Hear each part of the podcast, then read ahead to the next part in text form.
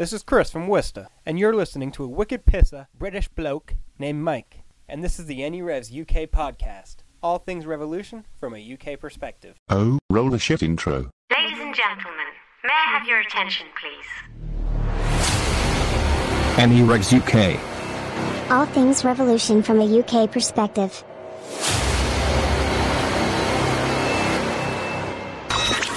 Welcome back, you turd smuggling ass munchers. Hello, everybody. My name is Mike, and welcome back to the NE Revs UK podcast, All Things Revolution from a UK perspective. We've got quite a bit to talk about in today's episode as we have started. The season has finally begun, the 2020 season, and uh, the New England Revolution started their season with an away game at the Olympic Stadium against Montreal Impact. In today's episode, we will be talking about that game in Montreal. I'll be talking about my initial uh, reactions to the lineup as it was announced We'll also be dissecting the game and giving you some kind of little key points and key takeaways from that game, as well as looking forward to the game, the first game of the season at Gillette Stadium, as the Revolution welcome our humble and uh, I don't know what to say about that badge really, um, but we, we, we actually kind of introduced Chicago Fire back to the uh, Gillette Stadium. Hopefully, we can give them a good seeing to as. Uh, that badge is. I'm just looking at it now. What what,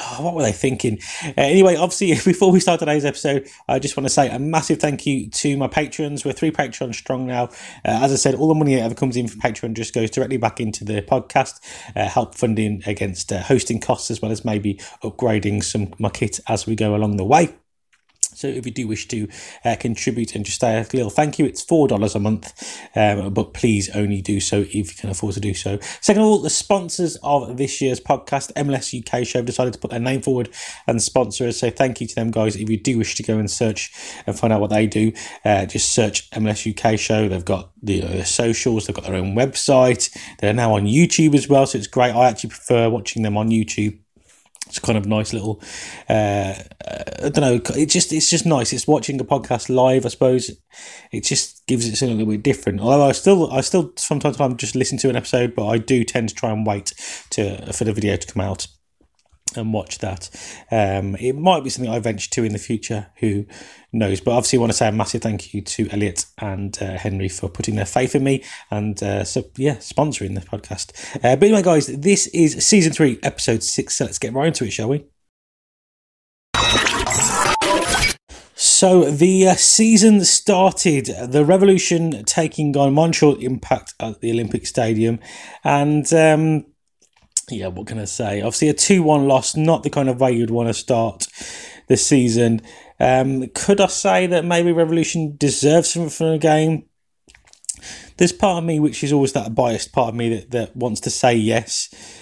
And, you know, kind of when you look on, you know, I've, I've watched the game back now to I always like to uh, watch the game back again after I've initially watched it, purely because I think I miss things sometimes. I'm very much, when I'm watching it the first time round, I'm, I'm not, obviously, I don't know what the score is uh, and all that kind of stuff. I don't know how the game unfolds, so I'm kind of not really taking in everything. So I would like to watch it back again to see kind of uh, mistakes that I may have missed first time, you know, vulnerabilities, things that we did well, all that kind of good stuff as well. Um, but I think when you look on it, I mean, they had more of the ball, but we actually created more chances. Um, their their passing was better than ours, though. So I think on the onus of things, I think it probably was a fair result. Uh, it just goes to show that we weren't as clinical as we could have been. Although we had less of the ball, we had more opportunities to actually score from our opportunities. So we probably should have done better. Um, would I say a point away from that would have been a bad thing or unjust? Probably not. You know, I think that's the the the most we deserve. We, I don't think we did enough to to win the match, uh, to be brutally honest there. Um, but I think it was, you know, there was there was, was quite a few positives and negatives to take away from the result, and uh, that's what we're going to talk about as we dissect the game. But yeah, not really the ideal start to the season. We never really want to go into the the season with a loss.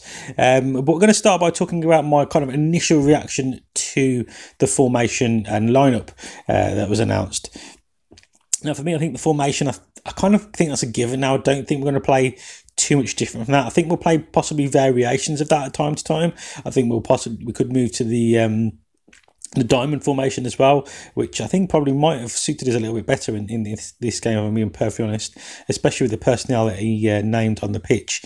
Uh, so I think we could possibly do the 4 4 2 diamond uh, formation. I think that one would possibly come into play, but I do think this is predominantly the formation that we will see uh, throughout the season. And obviously, he did go with a 4 2 3 1 formation.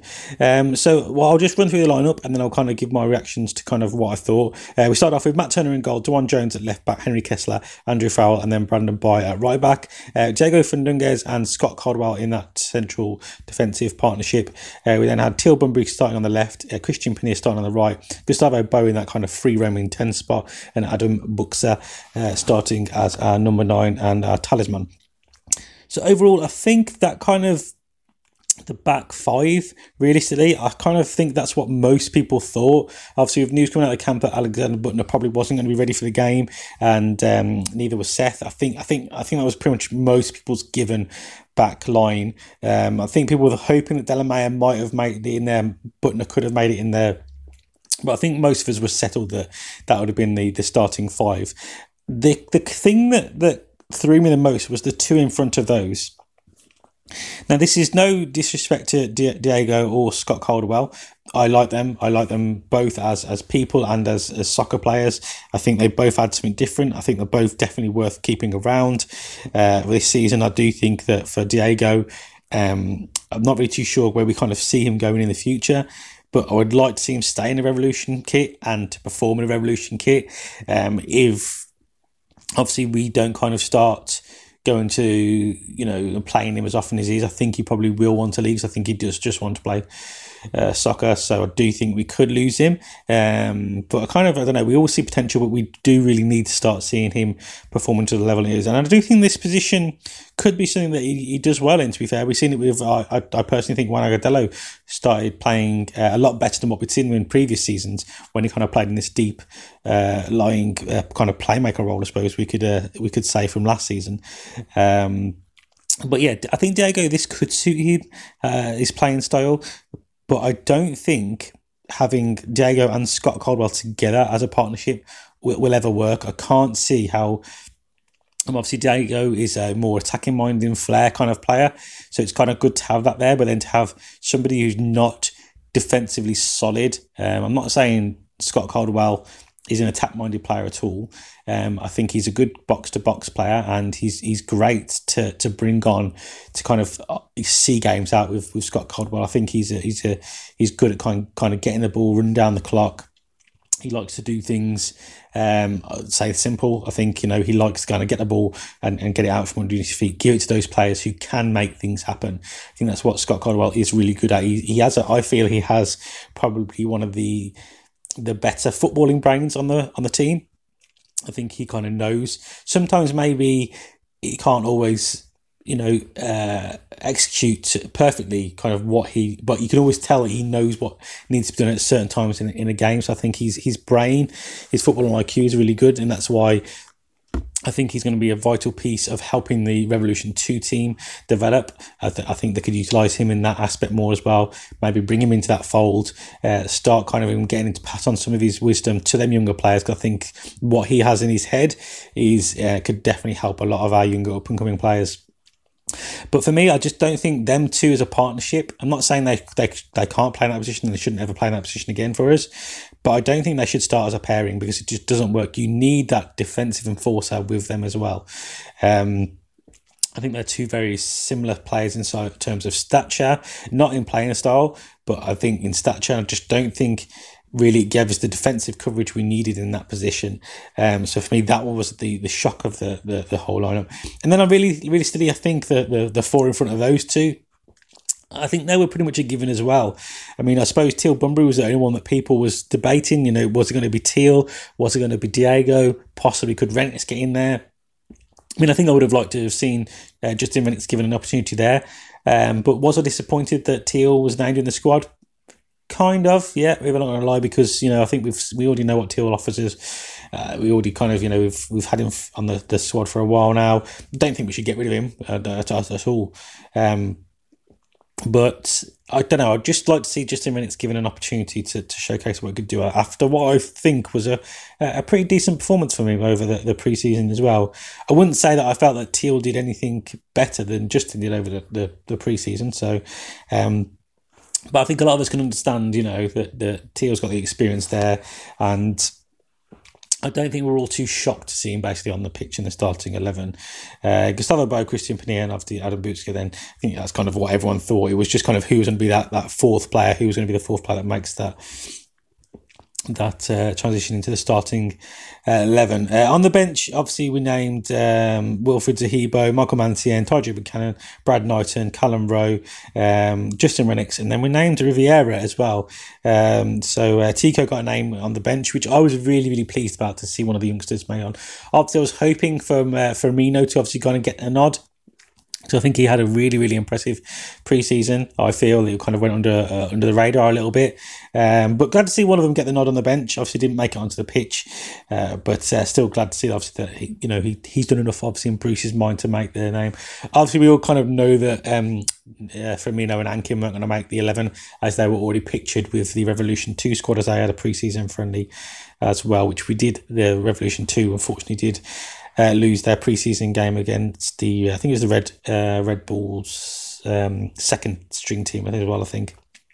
Um, but I think they are a league above us as well. So, uh, but yeah, that, that, they went down to uh, three 0 on that one as well. But it's good to see again some of the first team players that them homegrown young players can look up to and, and see that they've transitioned into that first team now, uh, are also being utilised in the Revolution 2 squad. I will be, just to kind of let you know, guys, I will be covering the Revolution 2 games once there actually is some coverage for me to actually cover. Because at the moment, I'm finding it really hard to find any information out there at all in terms of even, even who started the game.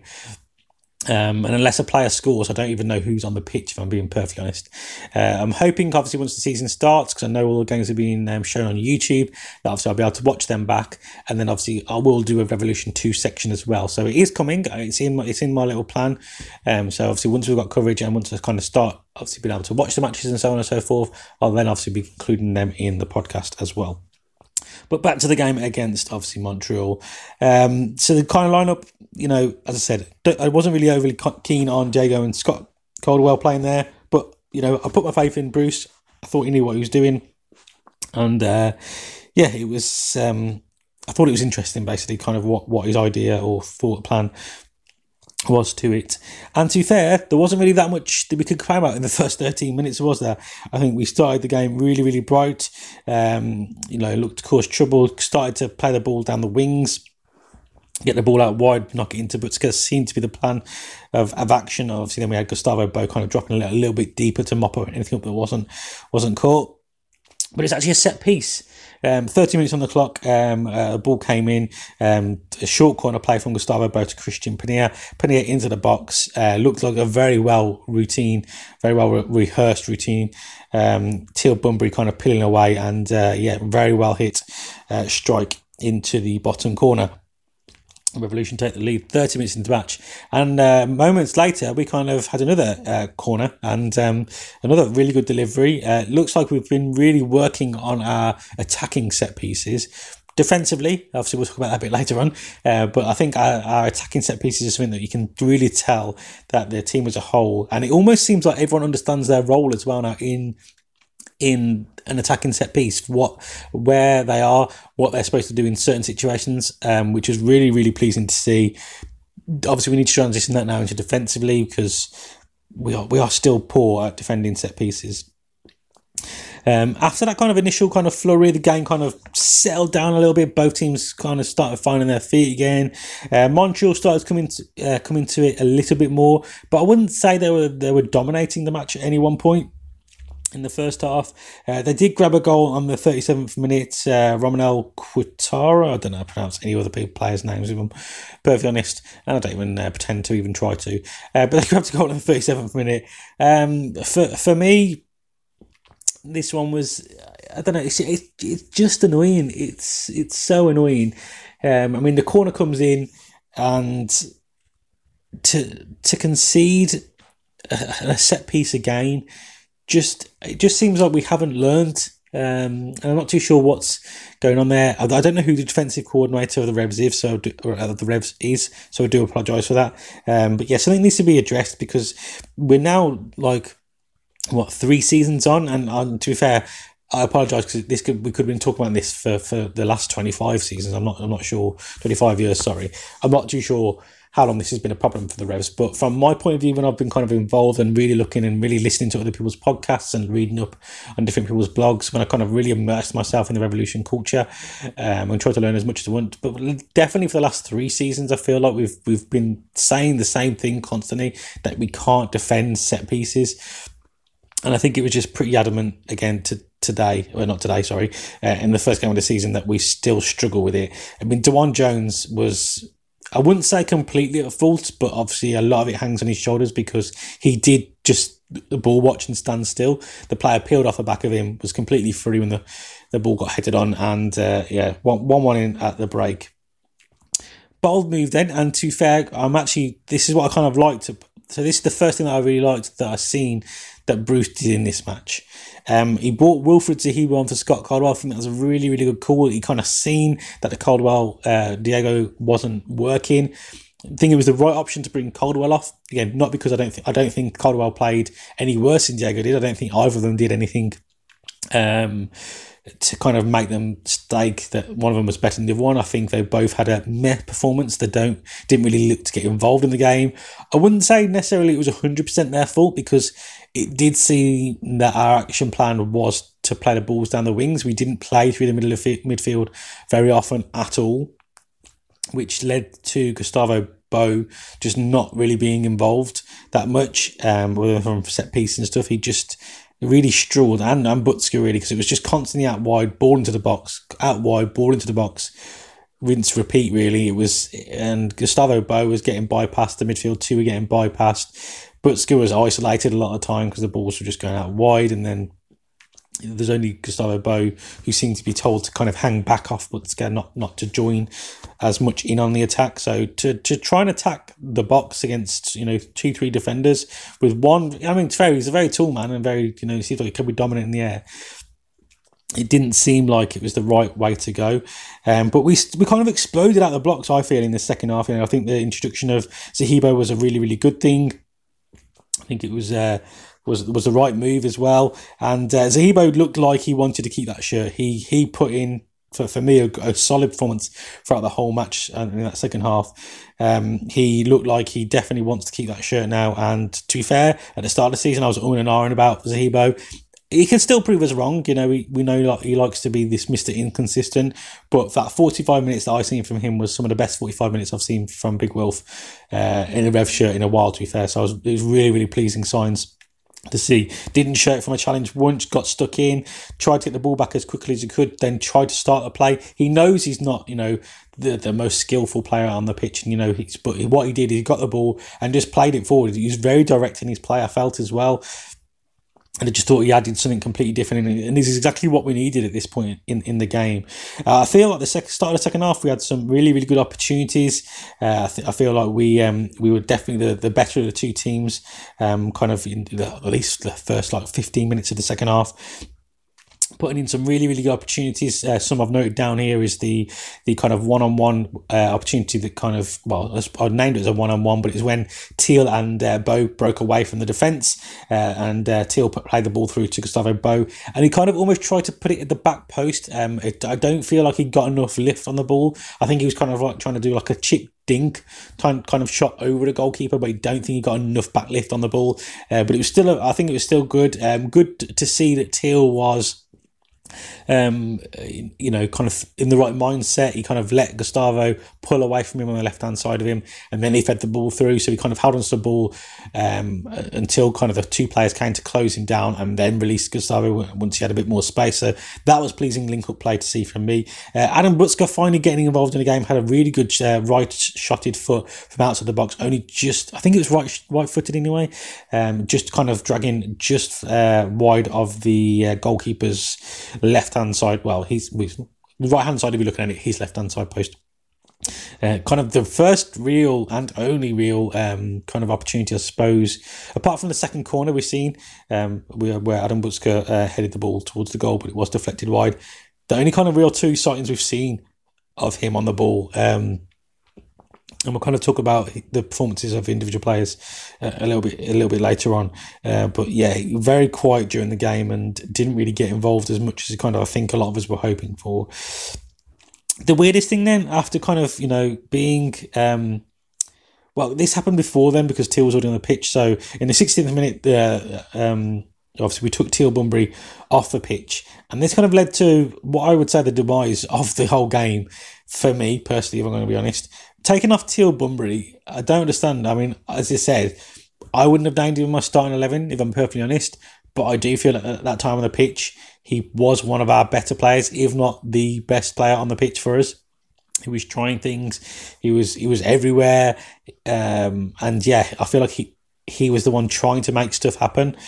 Um, then to bring him off and bring on a defensive player in Michael Mancienne, I kind of I didn't really understand the the, the thought pro- process at the time. I didn't really get what we were trying to achieve here. I was like, okay, it's only sixty six minutes into the game. It's it's one one. What what are we trying to achieve here? It looks like we're trying to shut up shop and just defend a one one draw. And considering we just coming off one of our more dominant spells with the ball. I didn't understand Bruce's logic in this one. I didn't know maybe if he thought we were being too attack minded and we were going to get caught or, or what, but I, I didn't understand the thought process of bringing off an attacking player and bringing on a, a defensive player, which obviously then meant a, a formation change. You went to a, a five at the back uh, formation, um, and uh, we've uh, with Mancienne joining the pitch. So we went to uh, a Kessler, Mancienne, Farrell, uh, back three, I suppose. Then we had DeJuan Jones and Brandon Bye on the, the, the wings. Then we had um, Zahibo as the, defensive midfielder. And then we played, was it Diego, Bou, Penilla, and then uh, Adam Buksa up top. But it, as I said, it kind of, in my eyes, it's what led us to because well the whole demise of the game really we we just got put complete from that moment onwards we were pretty much under pressure um, from Montreal from to that to the end of the game really uh, they took off Bojan in the 77th minute I was kind of glad to see Bojan not score against us that was one saving grace I think I think if he would have scored a goal against us that would have been a right uh, right pain in the neck and and um, not anything anyone in the Revolution fan wanted to see. A player we, we were obviously very heavily linked with uh, throughout the whole of last season, pretty much. To be fair, I was going to say in the summer, but it wasn't just in the summer; it was throughout the whole season. Um, but yeah, to see him not score, that was good. Obviously, he was off the pitch. But then it was just a bombardment. We just got completely um, overrun. Uh, I mean, as I mentioned earlier, Adam Buksa not really kind of getting involved, and he was just isolated up there by himself. Uh, he was having to drop deep, try and get the ball, which he shouldn't be doing. If you've bought a DP striker in to play up top and grab us a goal, if he's dropping to you know defensive midfield positions to try and get the ball to kind of get involved in the game, then you've got you know I know Gustavo is a, a quite a, uh, a clever player, and he just kind of then if he sees Buksa coming deep, he will push up a bit more. But it's it's like I don't know. It just didn't. It, it felt like the whole team as a whole hadn't really still got used to him playing, which is weird because in pre-season I thought we started to see some really good link-up play from the guys, and but if you were to not know anything that happened in pre-season, obviously if you're not a Revolution fan, and this is your first taste of watching Revolution plan, uh, watching the Revolution play, sorry, I think you'd have thought that these guys haven't played together before because it didn't seem like we had. Um, but yeah, obviously we scored, uh, conceded a goal in the uh, 80th minute. I'm not going to hold Matt Turner completely responsible for the the goal. Obviously, I think a lot of it does hang on his shoulders, but I think at the same time he shouldn't be put in a position where he's done that.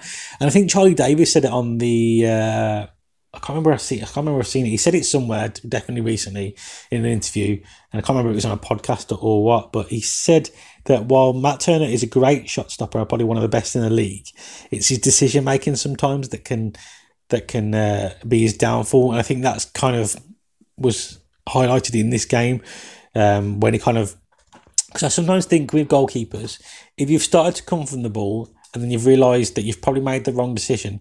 I think trying to backtrack sometimes is the worst thing you can do because one, no one can run back particularly fast. No one can run backwards, you know, that fast. Um, the the player's obviously going to go for a lob because you're off your line.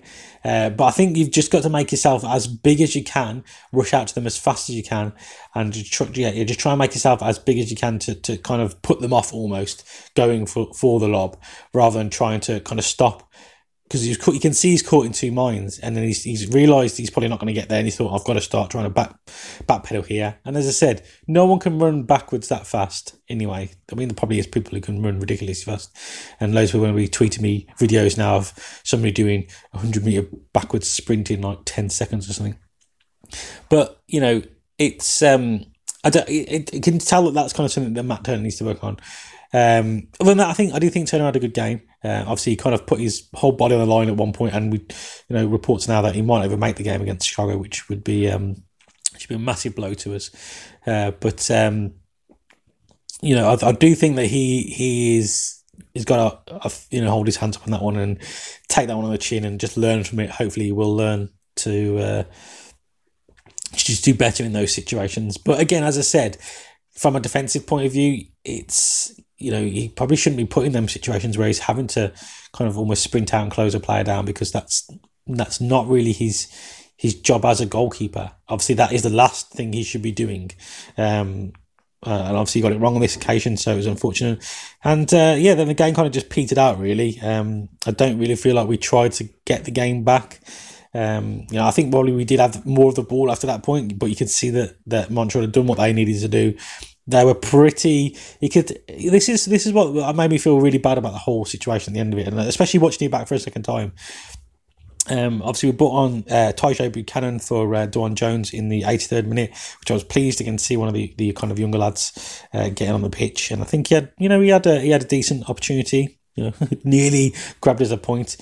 But if I'm being perfectly honest, other than that, Tajon Buchanan kind of um, headed onto the post. I feel like we did have a lot of the ball and we kind of were uh, attacking.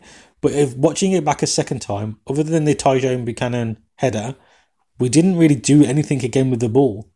And Montreal looked very, very happy and not remotely scared about defending for the last kind of 10, 12 minutes, whatever long it was they they were more than happy to sit back and just defend that lead out there because I almost felt that they thought that we couldn't we couldn't offer anything going forward because it's not like they were scared of of of of Buksa. They probably they might have been before the start of the game, but after seeing the performance throughout the game, they're probably like, you know what, this they're not offering anything. So it was it was disappointing that we we seem to miss Carlos Gil so much, um, and uh, you know we've got the two, our two, still two of our star players on the pitch, and a, a re, you know, invigorated Christian Penilla as well, and a very motivated Teal Bunbury it seems, but yet we still didn't offer that much, um, and didn't really put put them under that much of a threat towards the end of the game when we really need to try and grab at least a point from from the game. So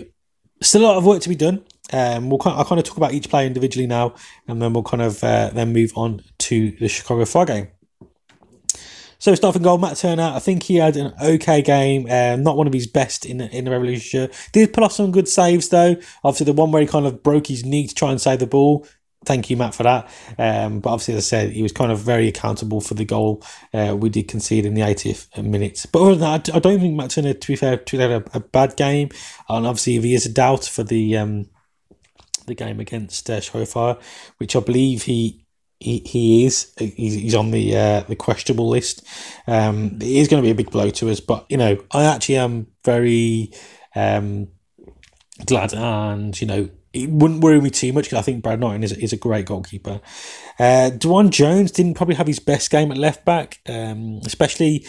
I th- I'm not too sure how to feel about DeJuan Jones with this game because I think maybe I was hedging a lot of kind of stuff onto him because of how well he performed last season. I kind of thought he would just kick on from there and, and continue that thing. We all know he's not a left back by trade, um, and he just filled in that gap last season because we needed to. And I said I think he's kind of one of them type of players that will just give his all in whatever you ask him to do. I think he'll, as I said before, I think he'll play in goal if you literally asked him to do so, and, he, and he's still putting a good shift for you. So I can't really moan about it, him too much, um, but I would say it wasn't one of his better games there. Um, he didn't seem to be as defensively good as he was last season, and he wasn't really getting involved with. I don't know, obviously, he could have been told not to, but he definitely wasn't getting involved in the attacking third as much as he did uh, last season either. Uh, standout performer in the back line for me, Henry Kessler put in some situations again for, for, a rookie. He shouldn't really be put in them situations, but I felt he dealt with the whole situation really, really well. There was a few times when he kind of came through and it was just him, almost him one on one with the player, and he didn't look to phase him. He did pretty much most things right where he was trying to drive players out out wide, low, away from the goal. Which is exactly what you're taught to do as a defender. Um, I think there's a lot of time when he did a lot of mopping up at the back as well didn't seem to phase him when the ball got played out to him short from the goalkeeper, even at times when he was put under a bit of pressure.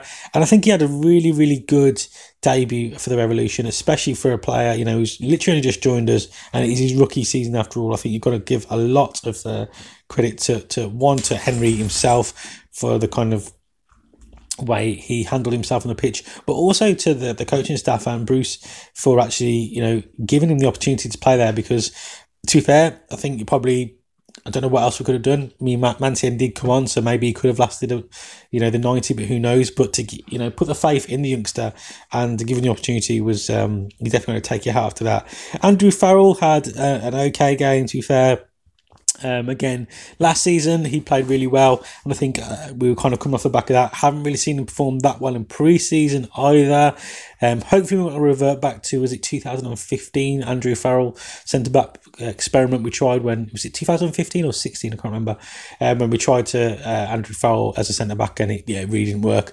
But obviously, off the back of last season, I think uh, a lot of people's um, Andrew Farrell's stock had definitely gone up a little bit uh, in the opinion of the Revolution fans, as a centre back. Because to be fair, I think he had a really solid performance as a centre back last season. Didn't start off that brilliant this season. I wouldn't say he was terrible, um, but he was nowhere near the standard that we've seen him last season, and nowhere near the standard we need him to be. Um, Brandon Bye. Now, I've seen a lot of different reports on Brandon Bye. Some people have given him a really high rating. For me, I, I don't know with with Brandon. I'm still still a bit undecided. He, he's still, you know, at the end of the day, he's 24 now. Um, he played there the whole of last season. Um, I, I, don't know. I think I'm starting to maybe expect a little bit more from, from, from him now. This is his third season of the Revolution. Fair enough, the first season was his rookie, rookie season, but 24 years of age, played the whole of last season at right back. Just sometimes his understanding of the game just seems to be off. Saying that though, his recovery on a lot of things is, is really, really good. But to me, when you're seeing a player doing a lot of recovery work, and Tifei does it really, really well, also says to me that his positioning is is is not good because he's constantly having to recover. Sometimes, obviously, it's not his fault. He's having to recover for other people's mistakes.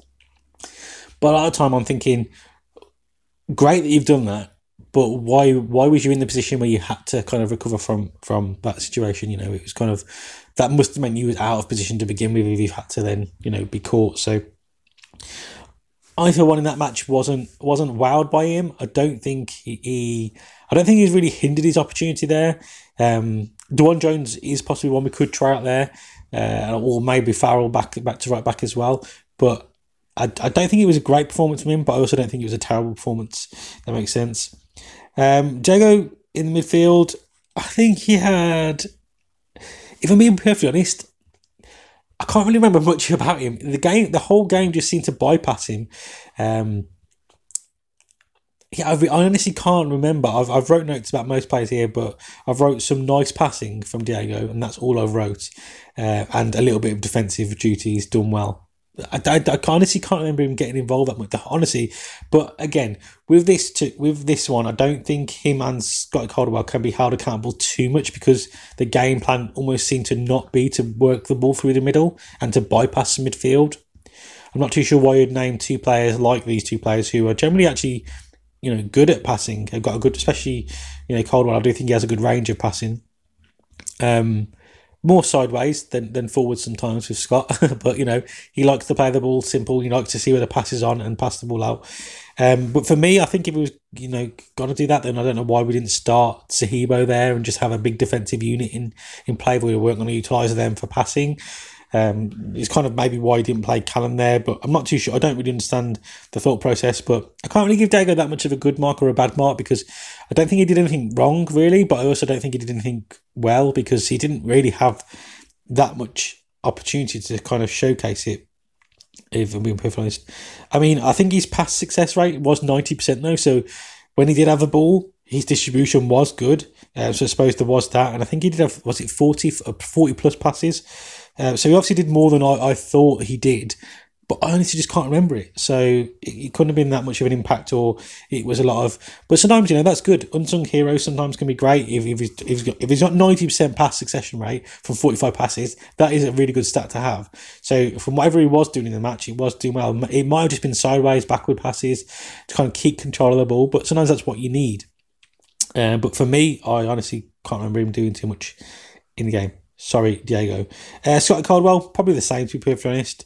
Um, again, didn't really see him get involved that much. Um, he, I've wrote him down here. He's got an eighty-eight percent success uh, pass success rate. So it goes to show those two, you know, they did what they did when they had the ball was good. They passed the ball out, which is probably what they were told to do. But again, it was almost like they got the ball from the back and then the ball went to an out wide. That's what I felt happened. It wasn't get the ball from the defence, defence onto Diego or Scott. Um, a lot of time it did go over them too, I felt, but you know, it seems like the ball did actually go through them a little, little bit. But I don't remember the ball ever going into Gustavo's feet. I always remember it going out wide a lot. Um, and as I said, I've watched the game back twice now as well. So um, it, it, it, did seem that we were dominantly going out wide. Uh, we then had obviously Teal Bunbury, who I think was, you know, he, play, he played really, really well. I feel, I feel it was one of Teal's um, better games in a, in a Revs jersey in a while. Um, I was, as I said, I, I still don't quite understand the why we took him off. I don't get it. He was playing well, and I don't. Yeah, I just don't get it. Like for me, I mean, obviously, I know you want to leave your DP players on, but you and I, I know Gustavo Bou was our captain, but Teal, from in my opinion, was playing better than Gustavo was in that match. To take Bou off, he's not he's not he's not being as impactful as he could be. Yes, I understand he was probably on free kick duties. He was captain as well. But sometimes, as a coach, these are decisions you've got to make. The player isn't making the impact you want, and there's no saying that he could come up with that one bit of magic throughout the whole game, which could turn the game on the head. But when you've got a player who's actually playing well and contributing a lot in that final third throughout the whole match, to take him off, one, it's got to be demoralising for Teal, who probably thinks the same, like he's putting a really good shift here. And, you know, he'll be on camera and he'll say, you know, that he was. Uh, whatever, happy to make way for the, for the team and he wants to do whatever you know the coach sees fit. But at the end of the day, you've got to be a little bit disappointed because I felt he had, um, you know, one of his better games in a Revolution shirt. Um, then move on, on to Gustavo Bou. I wouldn't say I wouldn't say he had a terrible game, but I just feel like the, the game did bypass him a lot, which through was not again through no fault of his own. A lot of it seemed to play. I mean, I did have he did have I think it was four shots I've noted down here. But I mean, he only got the ball played into him and distributed the ball out 18 times. So that that that that doesn't bode well. I mean, for, I mean, he played 90 minutes, 90 whole minutes, um, and it just it just seems shocking that that to have a player as skillful and you know as, as deadly as he can be, as we've seen last season, to to kind of not utilize him as much as we could have done just seemed a bit weird. Um, I don't know if sometimes, mate, I don't know if it possibly could have been some of Bou's fault where he was not getting into positions that maybe players thought he would do, or maybe thought that you know that maybe Carlos did a lot of the time. But it, yeah, it just I've seen other people give him glowing reviews and give him like man of the match and stuff. But for me, I, I don't know. It just seemed a very quiet, subdued performance from him, um, and not not kind of what we saw from him last season anyway. Uh, Christian Penilla, see, I felt Christian Penilla, again, I, I seem to be opposite in a lot of people these. Some people have give Gustavo Bou a good uh, review and Christian Penilla, you know, wasn't involved at all in the game. Whereas mine's the opposite. I felt Gustavo Bou didn't really get involved as much as he in the game. And I felt that Christian Penilla had quite a good game, to be fair. I think he looked dangerous. He looked sharp. He looked direct. He looked like he just basically wanted to get the ball and just drive at the defence. The kind of old Christian Benedict we saw. Maybe not kind of what we saw in pre-season. I don't think it was the same level. Um, but I, I think it's because he's he's definitely more dangerous on the left hand side. I don't understand why we keep putting him on the right uh, for for good chunks of the game. But but whatever. As I said before, I would like to see them all interchange throughout the game anyway. Um, I suppose the one thing for me though that was the the the annoying thing is that he did seem to lose the ball a lot. Um, there's a lot of times when he kind of went and almost knocked the ball too far forward, got caught, and then I would I was going to say he didn't track back, but he did actually. I've, I've, I've noted down that he's his defensive duties he did quite well in this game as well. So um, I think it was a I don't think it was again an amazing performance, but I don't think it was a, a bad performance. I've, I've, I've read some people's write ups and listened to other people's uh, talk about it, and some people have said that Christian Pierre had a bad game. I don't think he had a bad game at all. Uh, but again, opinions are great, aren't they? Um, one person I do do think had a bad game, Adam, uh, but I don't think this is what any Revs fan envisioned. We were all hoping for at least a goal and just for him to be this big dominant figure that just scared the crap out of defences. And that just was not the case. Again, a lot of this I do feel down, uh, do feel a bit sorry for Adam because he just wasn't given the ball as much as I felt we could have done. And he, as I said, he was trying to, do- he was just get dropping deeper and deeper throughout the match, trying to get involved in some way. And it almost felt like the whole burden of him being this new DP striker. We paid quite a good chunk of money for him the kind of expectations behind the Revolution's fans was huge, and he kind of felt it felt to me that he was trying to prove his worth by you know coming deep, getting the ball, but that's not what we wanted him to do. He really uh, understand it from a point of view as a, a player coming into the to the um, to the team new and having all this you know expectation behind him. That I understand he wants to show us that he is worth that. But you've not been brought in to do that. Great that he can do that sometimes, and that he was willing to do to, willing to do it but you've been brought in to score goals and to to almost leave, you know, with no striker or no focal point at some points, he's not what I wanted to do. So I kind of there's part of me that feels sorry for for him, and there's also part of me thinking that he still could have done better because realistically he should know. But again, he's still he is still young. He is still young, so I suppose there is that.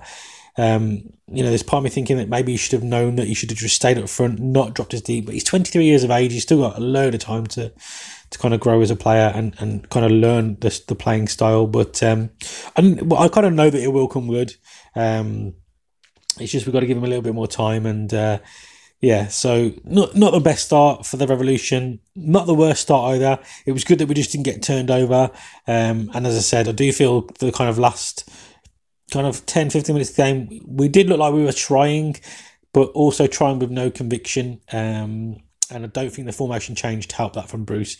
If I got to be first, and I tweeted this out after the game as well, and my opinion still hasn't changed after rewatching the game, that I feel that the the this loss is predominantly on Bruce. I don't really think feel like you can blame the eleven that was left on the pitch because, especially towards the end, you could see we were trying stuff, but I don't think our formation just lent as to that. He's, supposedly, it was so that we had more the uh, wingbacks could attack more, so we did have more attacking players. But I feel like it just left us with an abundance of players out wide because it, it, it still felt like we weren't having you know players in the box. It still felt like we just had like four players out wide now, and still only one or two, three players at the most in the box. It, it wasn't like we were having five players in the box as one player was out wide still. So yeah, it, I don't think it worked, um, and I do think more than anything on the day, I think it was the tactics that, that lost us this game more than the actual eleven on the pitch not trying their hardest. Because, um, as I said, bypassing the midfield a lot, not playing through the middle, uh, and bringing off the player who was probably the most informed player at the time. Just it was a whole catastrophic mess. I feel from from a tactical point of view. But we wash our hands of that match now. It's happened. We've lost the first game of this season. We can all go on and cry about it if we want and think this is it. We knew this was going to happen. The revolution of rubbish will never be good. Or we could sit that around and go, look, there's a lot. There is a lot of positives to take away from this. There is a good handful of negatives as well to take away from this. But without us believing in the team and showing our support, be it at the game, obviously, you know, which I would love to attend one day. Um, albeit from afar and just you know giving it your all and uh, posting about the revolution as much as you can on social and trying to build the fan base for that. Then you know we could we could continue to open it, but we're, we're not going to, are we? We're not going to. We're not going to take this line down. This season has begun. it's not begun the way we wanted to, but we've got Chicago Fire coming to Gillette Stadium. We need to win all of our home games. We need to make that a fortress, which is hard. I understand it is a hard because it is a huge stadium and we don't even fill it anywhere near the capacity. Even if we were to sell out at the lower tiers and stuff, um, I still feel it'd be hard to kind of make that place rocking because it still looks half empty, doesn't it? It still looks half empty. Even if we fill and sell out a game, it still looks half empty. Um, but yeah, obviously, not really much we can do at the moment. But I just feel like we need to get behind the boys more than ever.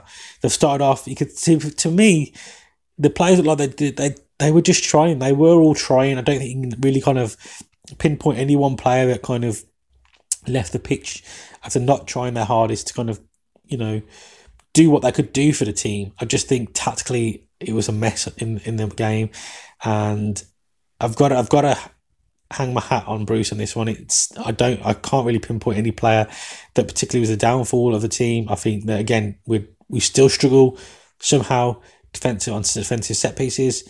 I don't understand why when you're trying to trying to and start slowly starting to come back into the game, you go defensive mode all of a sudden. Uh, and I, I don't care what you say, but going to five at the back, some people are saying it wasn't five, it was three. It wasn't. It wasn't three at the back. It was. It was three centre defensive players, but then you still had two wing backs, and it and why have two wing backs when you've already got two wide players anyway? I, I just don't understand the logic behind it, and I still can't understand it now, and it's getting me more and more aggravated the more I think about it because I just do not understand the thought process behind it. But it's done. We've lost the game. We'll take it on a chin like men. We go again against Gillette Stadium against Gillette Stadium. That'll be an interesting match against Chicago Fire at Gillette Stadium. We don't edit much stuff out of this podcast, by the way, guys. We don't edit much stuff. If you're expecting this high quality professional podcast, then you're definitely in the wrong place. This is just one Brit sitting down and rambling into a microphone. That's that's basically all this is. Um, but yeah, that's that's pretty much my my thoughts on the game. Uh, I don't think there's much else I can really add to it. It was disappointing. But, you know, we go again. We've got Chicago Fire at Gillette Stadium. There's not many hours until kickoff as I'm recording this. It's actually tomorrow. It's tomorrow. And it's at a really good time as well. It is at half past six over here in the UK, which is great for me because it means, again, I can watch it live. I can interact with you guys over on social, which is my favourite part of doing it when there's a live match because I hate it when I'm asleep and I wake up in the morning and I see all this really good banter and stuff going on on social media. And I'm like, great. I had to do stupid sleeping because I've got work and stuff but obviously, this podcast will never be anything more than just me doing it as a hobby. It's not like I can have a full time job as a podcaster talking about the New England Revolution now, is it? That's just not going to happen. Um, so, uh, but this one again is great. I can watch the game live. I'm not at work. I can sit down, get a few snacks on the go, get a drink on the go, and I can uh, just sit down and not talk to my wife um, for 90 minutes as I watch the Revolution take on Chicago Fire. So, what am I thinking? Now we've got we've got a bit of news, and actually, before we kind of talk about um, Chicago Fire game, or kind of we'll talk about the news, and I've also got a question as well from one of you guys out on the social medias. Um, obviously, there is uh, injury reports come out. Um, Alexander Büttner and Caicedo have been listed as out for the game against Chicago. So that means we won't see Büttner start and we won't see Luis Caicedo start either. Um, on the slight positive side, we've got Carlos Gil, Tony Delamea, and uh, named as questionable. One thing that is concerning though is obviously Matt Turner took that kind of, you know, twisted his knee almost trying to save a shot. Well, he did save the shot and, and also broke his leg in the hole. I think I was quite surprised to see because we all saw that Brad Knighton was warming up on the sidelines, so we thought that he'd done too much damage, but he did finish the match. And to be fair, he didn't look like he was in. I didn't see like it, it looked like it hindered him in any way. He still looked to move quite freely. He didn't look like to be in any pain. So I don't know if that was just Matt put on a really brave face or what. But obviously he is injured. He is questionable for the game now. So um, but that one I'm not really too concerned about. I think we've got a really, really good uh, deputy in Brad Knighton. I'm not con- I'm not really too concerned if Matt Turner picks up a knock. Yes, it's not ideal because um, you'd like to have that consistency in your goal. But at the same time, I'm not really too concerned with having Brad Knighton in between the six and then Jeff Caldwell on, on the bench. You know, it's not really something that overly concerns me. Uh, Alexander Büttner, bringing him in and obviously him being injured now, seems to be worrying some people. But I think you've also got to think that he hasn't really played at this level for a while. He's not played a competitive for a competitive game for a while now. He's you know this is his first proper preseason. His body probably hasn't been as used to it as possible. So there's going to be, I think, you know, a little bit of time. And it's not like he's got you know, a, it's, it's a an injury where you know he's going to be out for three to six weeks anyway. It's just a strain on a muscle, and that probably is because he's overexerting himself because he's trying to get himself fully fit for the season. But his body's almost like, oh, you know, you haven't done this for a while, Alex. What you doing, mate? You put me under extreme pressure here. You ain't. You're pushing me too far. So I don't think we've got to worry about it too much. It's not ideal, obviously, bringing in a player who kind of we thought would be the op- option at left back. Um, but I haven't seen what's um, you know happened to Seth. So I think Seth was kind of listed uh, as questionable last game. His name isn't on the list now, so I don't know if we go Seth or we go DeJuan left back. But um, obviously to have really we've got three choices at left back. Obviously one's out at the moment and he's listed as out, so there's no chance he's going to be in the 18. But I don't think we've got to worry about it as much as what people seem to be worrying about it because it's a quad strain. It's a strain of a muscle that has probably been put under a lot of pressure that hasn't been used under that much pressure for a while. It happens to a lot of athletes when they come back from from injury too fast sometimes. And although he hasn't come back from an injury, he's come back from not putting his body under this much pressure. So I don't think I could be reading into it wrong, but I don't feel we need to worry. Obviously, Caicedo's is a knee irritation. So again, nothing to worry about. It's not like this is something that happened last season with him. It's just one of them things. He's took a knock. His his knee doesn't feel like he's going to be able to last the ninety minutes. Um, probably the physios have assessed it and thought, you know, if you try and rush him back now, then it could be something that impacts him later on or could get worse. So they've, they've probably listed him out more of a precaution than, than anything else.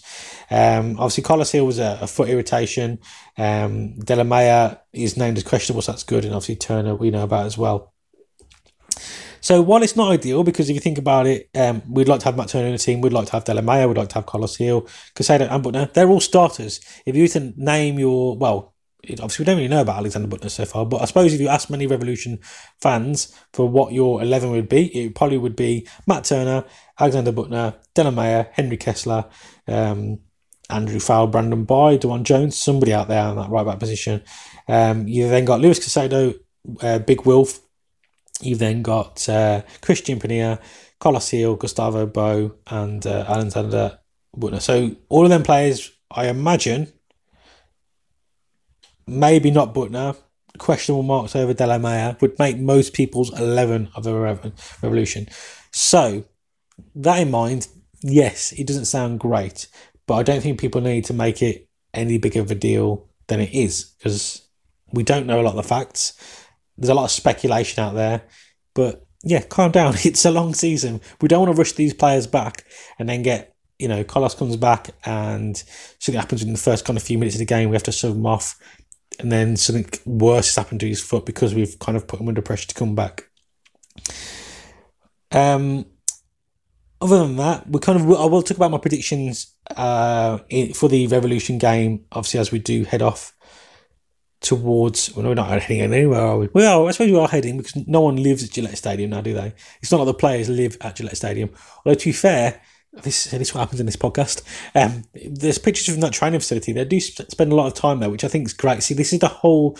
Well, I think this training facility is really good because they do spend a lot of time together.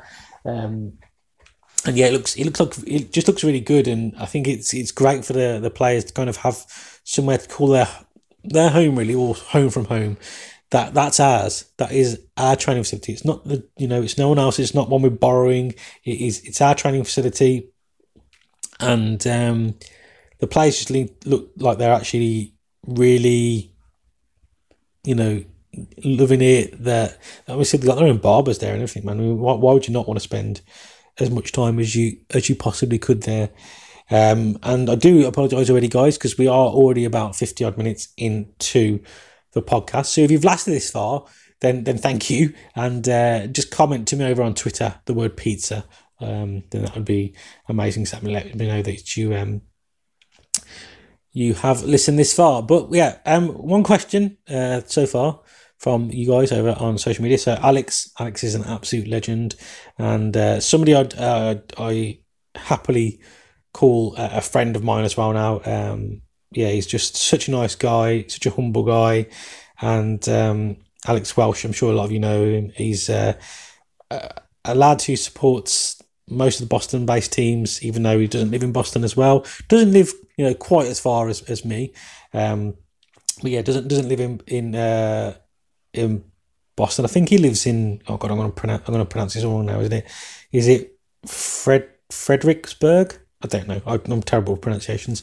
But yeah, doesn't doesn't live in um, in Massachusetts, or Boston, or anything like that. But yeah, he's a, he's a massive kind of mostly Boston sports fan, as well as Celtic. But we'll let him off with that one. Um, but yeah, such a nice guy. Uh, yeah, got a lot of time for him, and uh, yeah, happily to, to to call him a friend that I've uh, definitely made from supporting uh, the revolution. Uh, he asked, "Do you think we would benefit uh, more from bringing in a three four hundred dollar level centre back or a defensive midfielder at this point?" Now, I I do think that if Kessler hadn't played so well in the first game, I probably would have definitely been screaming for a defender because obviously we lost Kamara. Um, but I think Kessler kind of filled that void now, and I think we've got quite a good talent, uh, talented bunch of defenders in the Revolution Two camp as well, especially Nicholas Woodruff. Defensive midfielder wise, I, I do think they're both still places, positions we do still need uh, strength at. I think we need experience and and and that in in them kind of roles. But I think defensively now, with if Delamea comes back strong, um, we've got Andrew he can play to the level that he played last season. Kessler, I think that's three solid centre backs for the season. To have one more would would be nice to have one more, you know, big, big kind of centre back there would be nice. But I do feel that while we have a lot of midfielders, realistically, I do feel we only have Zahibo and Caicedo that are natural defensive midfielders, if you kind of get what I'm saying. Callum Rowe is in a defensive midfielder. Diego Fagundez is in a defensive midfielder. Scotty Caldwell is just more like a natural central midfielder. He's just a box to box guy. I wouldn't say his, his strengths lie in his defensive work or his attacking uh, work either. I think he's just a well balanced midfielder.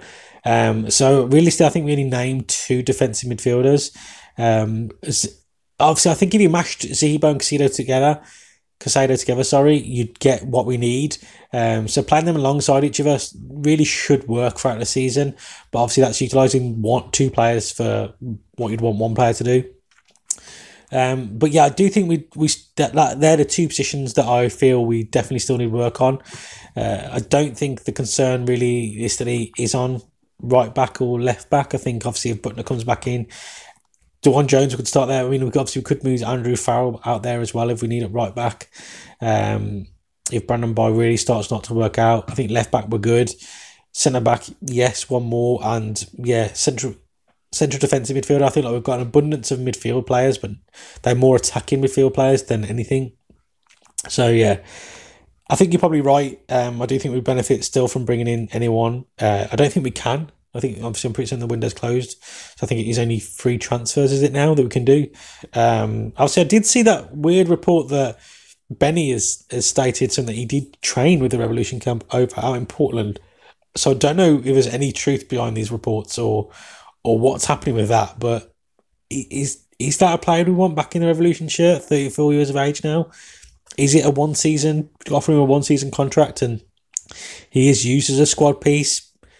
For me, I I don't know how I feel about it.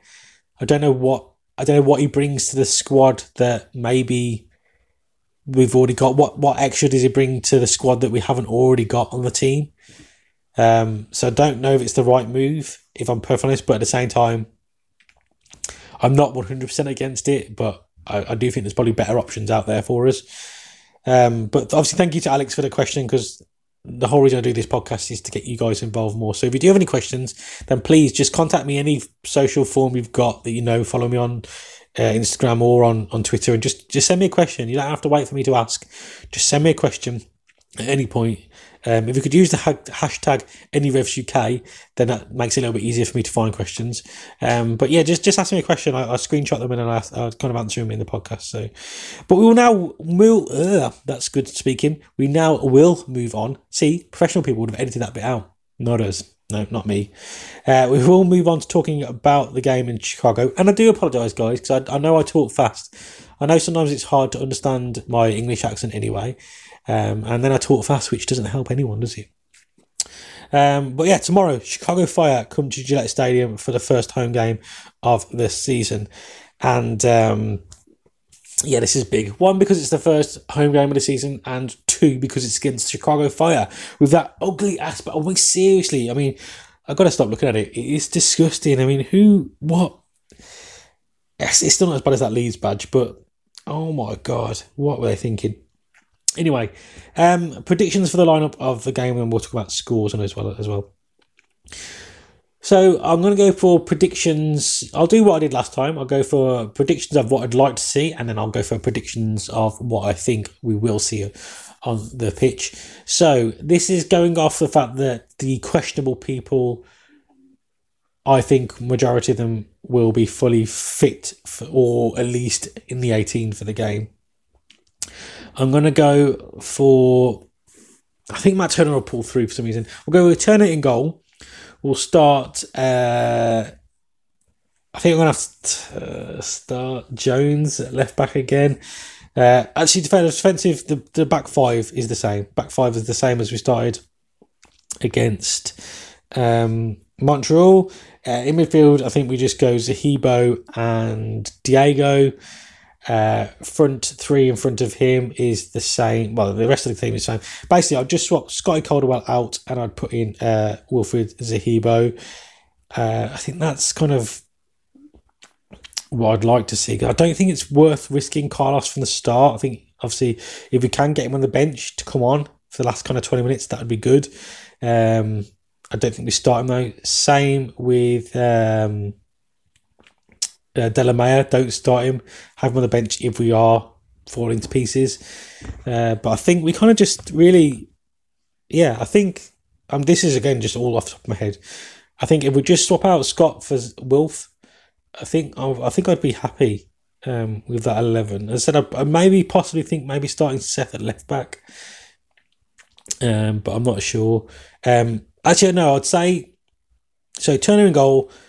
DeJuan Jones, Henry Kessler, Andrew Farrell, Brandon Bye, Diego Fagundez, uh, Big Wilf, left hand side of midfield, Christian Penilla, Gustavo Bou, uh, right side of midfield, uh, Teal Bunbury, and then uh, Adam Buksa up top. Buksa, Buksa. I don't know how you pronounce his name still. This is awful.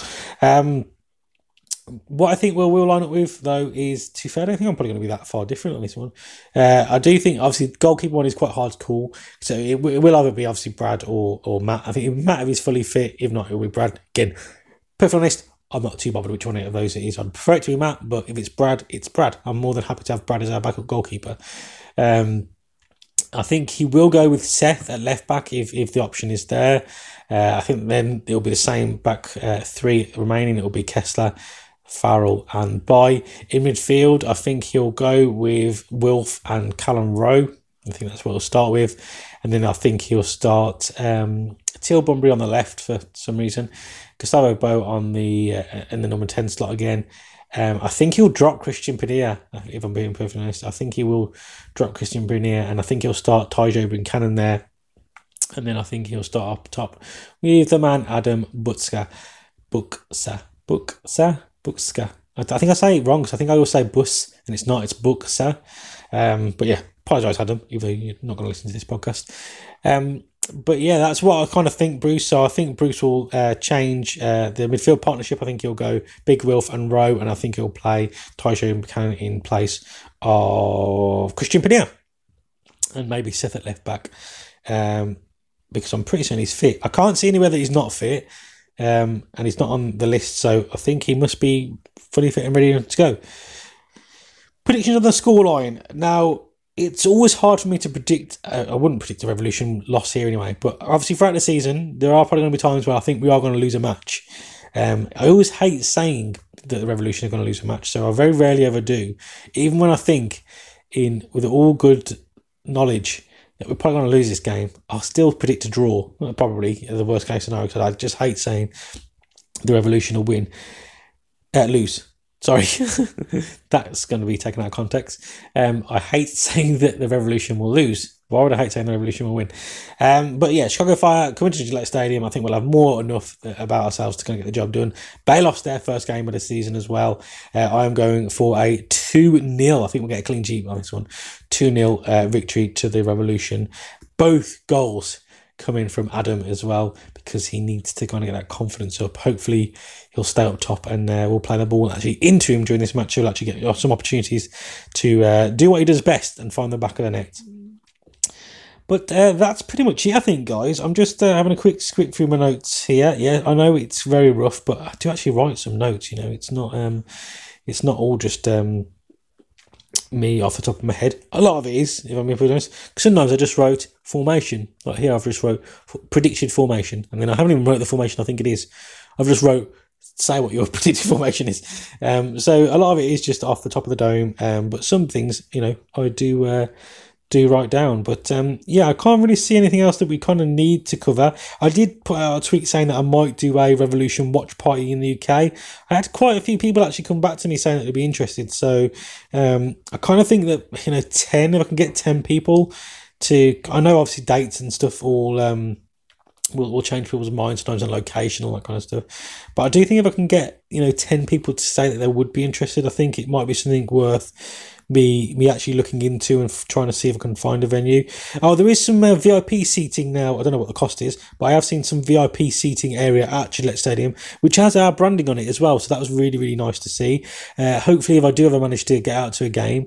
Um, I imagine it's definitely at my price bracket. I would no see the things that I probably wouldn't like to sit in them seats, or I'd like to at least sit in them seats for a little bit. But I want to. I just want to be in the fort. To be fair, if I come to Revolution game, that first game, I've got, I can't see me being anywhere other than the fort because that's just where I want to be.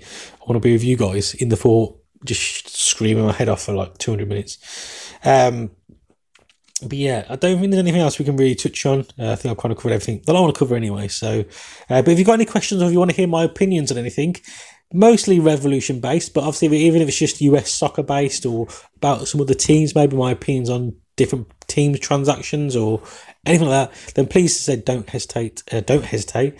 Yeah, don't hesitate. My English is terrible sometimes. To get in contact with me over on social media, it's just at NERevsUK over on uh, Instagram and on Twitter. Uh, I've got a Patreon, as I mentioned at the start. If you do wish to go and support the podcast, please, please only do so if you can afford to. And once again, thank you to our sponsors, MLS UK Show, for putting faith in this little Brit sitting here talking about the revolution. But guys, the first game of the season at Gillette Stadium is upon us we take on our fiercest rivals in the fire. We've got to extinguish them, to be fair. We can't be letting this go into the season with two losses. Um, it's just not it's just not what we, what we do. What we do. So if you're at the stadium, which I know a lot of you will be in this one, make sure I can hear you. Just just give it their all. Get behind the boys. Just chant the whole 90 minutes. So what if your voice goes? You know, you, you'll come back. This moment for supporting your team will not happen again against this match. If we lose this match and we're not behind the team, then we can't we can't reverse that. We, we can't repair that. It's done. It's just we've lost the points. Your voice will repair itself. So just make sure we I can hear you. I want to be sitting there listening on on Bet three six five because there's no commentary, so that's all I can hear is the fans. I don't hear anything else. I want to hear you guys. If you can get in any Revs UK chant in there and record it, that that would be that would be good. That would be nice. Anyone? But uh, if not, obviously don't worry about it. But yeah, make sure you sing it, sing it loud, sing it proud, and I will catch you guys in the next one.